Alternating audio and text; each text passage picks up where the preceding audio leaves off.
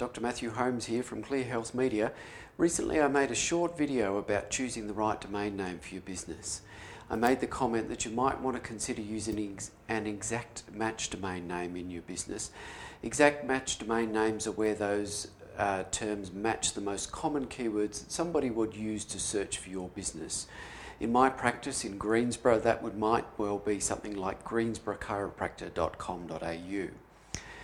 Branded domains, though, are ones that are more related to your clinic name. For example, if I might have matthewschiropracticclinic.com.au, if my business name was Matthews Chiropractic Clinic, I highlighted that exact match domain names are much harder to use to convey your brand and they also are not very portable. So if you happen to move suburbs or expand into another suburb, then that becomes an issue.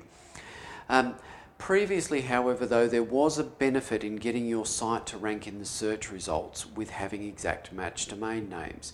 However, in the last two weeks, that has all changed. Google has uh, now started penalising smaller sites with exact match domain names.